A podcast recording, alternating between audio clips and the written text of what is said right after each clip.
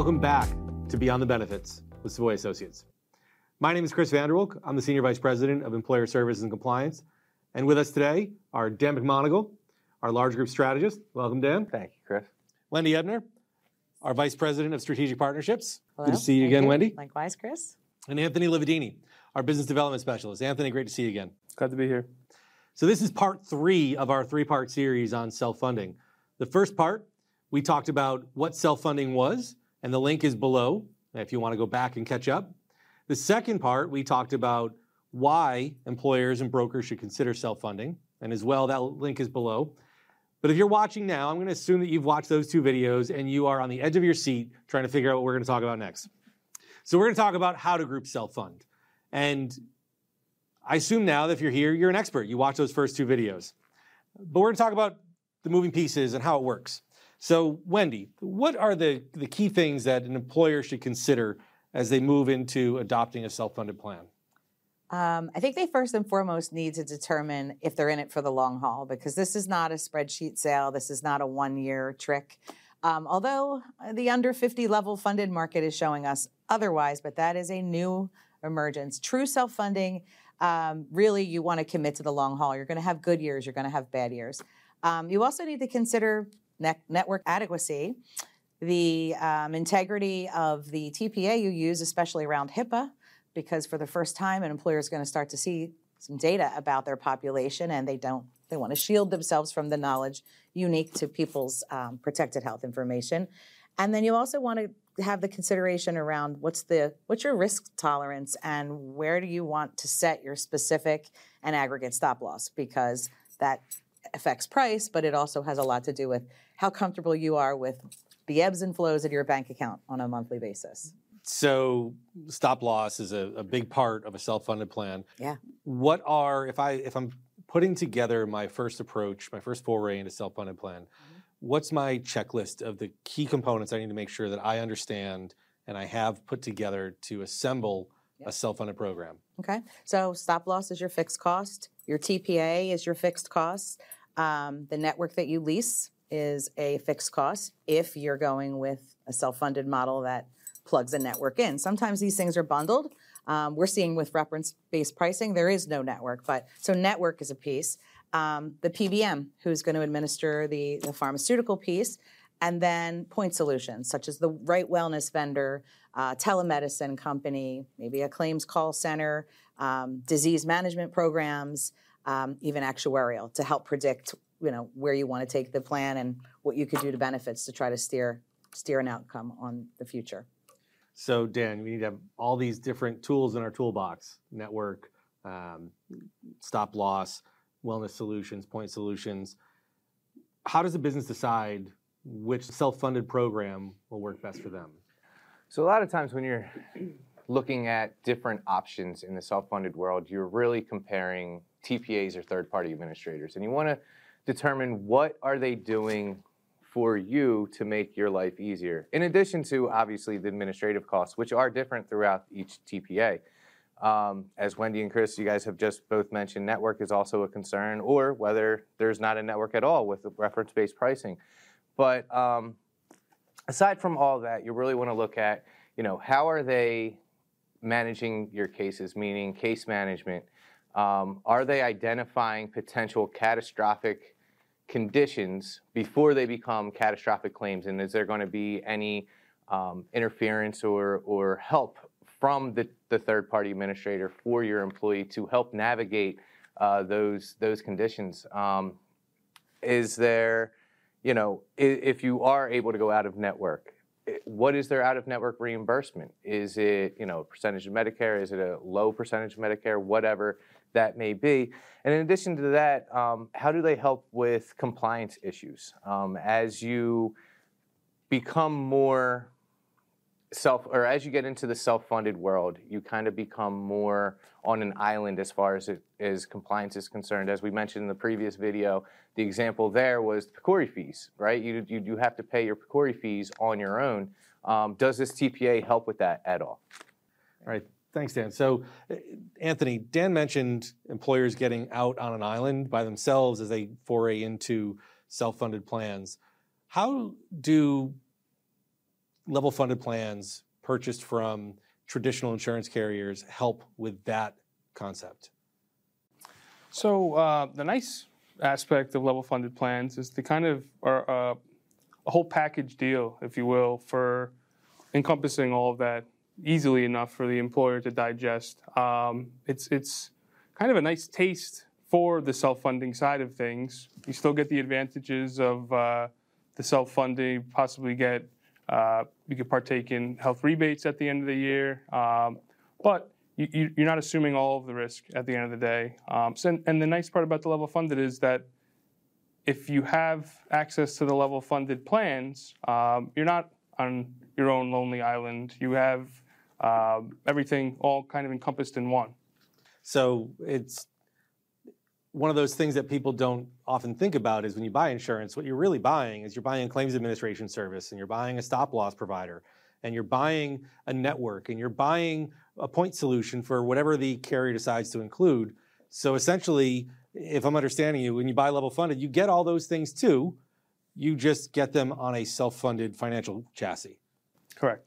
So that goes into my next question. If you buy one of these programs from an insurance carrier, uh, are you going to see, or even if you don't buy it from one of these insurance carriers, are you going to see regional differences? And how does that interplay with an employer's plan? Great question. Um, I would say there's definitely a lot of regional differences that a broker and a group has to be aware of when finding a self-funded plan that's right for them. Um, just provider networks alone, I think, are a, a, big concern. You want to make sure that all the employees ha- have access, easy access to quality care. Um, you also want to make sure that these employees have um, the ability to utilize providers that they're comfortable with and they don't have to go far to find care. The nice part is that a lot of the there's no there's not necessarily any state mandates on the self-funded side of things, but there are state mandates on the fully insured side of things that you need to be aware of and make sure that um, some employers may choose to incorporate some benefits that their, their employees expect, so they're comfortable with the benefits that they're receiving once they've transitioned over to a self-funded platform. Um, it's also they need to consider the idea of how cost-effective those plans are within that particular region, um, how prevalent self-funded plans or self-funded carriers are in that particular region. So there's definitely a number of different factors that come into play regionally. Um, so it's it's important to consult with an expert that has their finger on the pulse and is aware of these regional changes and circumstances. So they're doing what's best for the group at the end of the day. Working here in the tri state area, we're sitting in New Jersey today. Uh, New York is, uh, don't quote me, probably 25, 30 miles as the crow flies. Pennsylvania is probably 40 miles in the other direction. There are several sets of state mandates that are affecting employers here.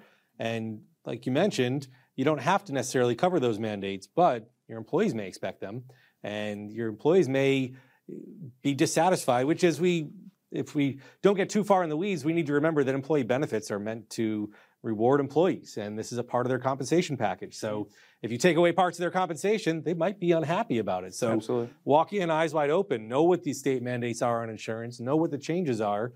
Uh, I, I believe a lot of the carriers that do fully insured plans have options or programs that can wrap in state mandates. Is that right, Wendy? Yeah, that's absolutely right. Um, sometimes it takes a little while to get there when a new carrier enters a market.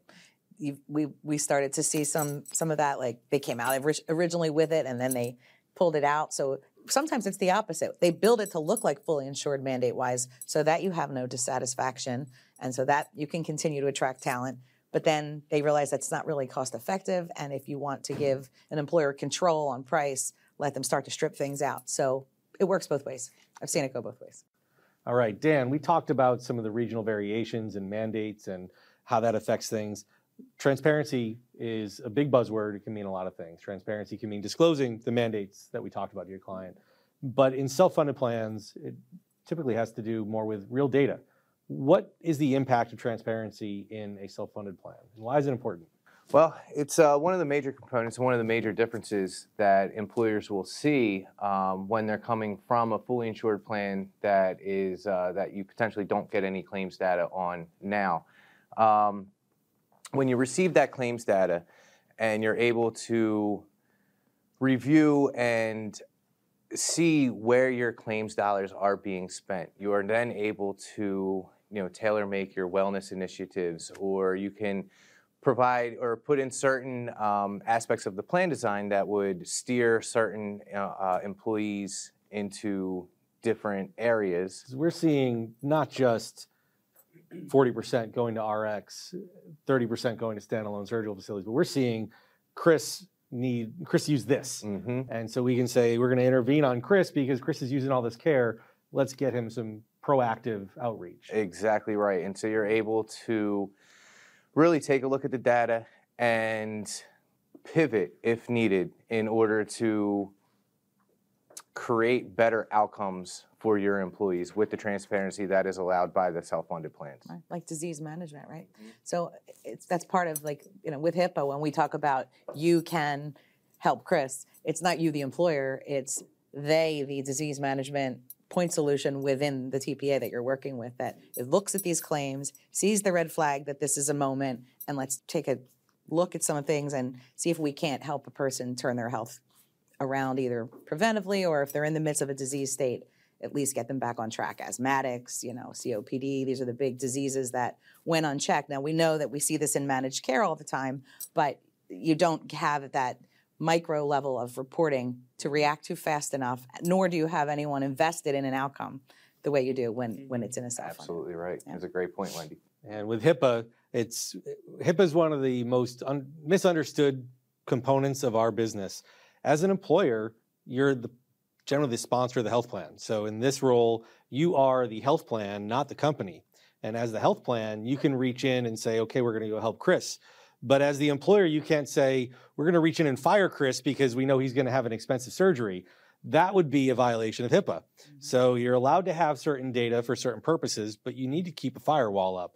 And you need to make sure that only certain people have access to that information and only for certain purposes. And if you don't protect that, you could be exposing yourself to risk. And that that's true fully insured or self-funded. If you find out by way of uh, the fully insured plan that somebody had a high claim, and generally you're walled off from that, you could still get in trouble.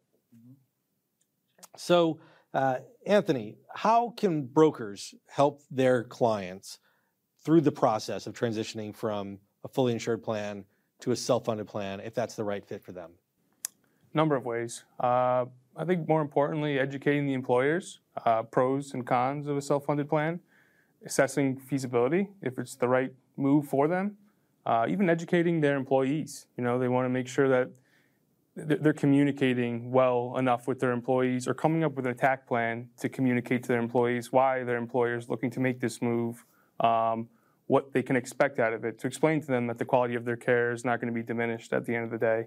Um, I think it's important that they kind of get in front of it with the employees so they're not taking the move to the self-funded side of things as a, a negative, more so as um, beneficial for everyone involved. I think they also, um, it- it's important that they speak with their brokers regarding some of the, uh, just, just steering the engagement of the employees, making sure that they're aware of how they might be able to take advantage of their benefits to the fullest extent. Um, and then you have the ongoing support and monitoring of a broker partner to kind of be there throughout the year and show you what, what you might be able to do to pivot at that particular time to get ahead of large claimants or um, just to take a, a broader look at things so you don't have to be focused on it the whole time yourself, but use your broker partners for that exact thing. So I heard um, know your client, know the market, know the plans, know the providers, know the process. Uh, I heard a lot there, but I think we can sum it all up with call your partners at Savoy. These are the people who can help you through this process and are eager to help you explain this to your client and figure out if it's the right fit or not. And if it is, we can walk you through the process of getting it set up and set up that multi year strategy that we talked about or we can give you the ideas to solve the problems that you've got on a fully insured basis. There are all sorts of creative tools. Our team is ready to use them for each and every one of your clients. This has been Beyond the Benefits with Savoy Associates. Thank you so much for joining us. We will see you soon. Thank you.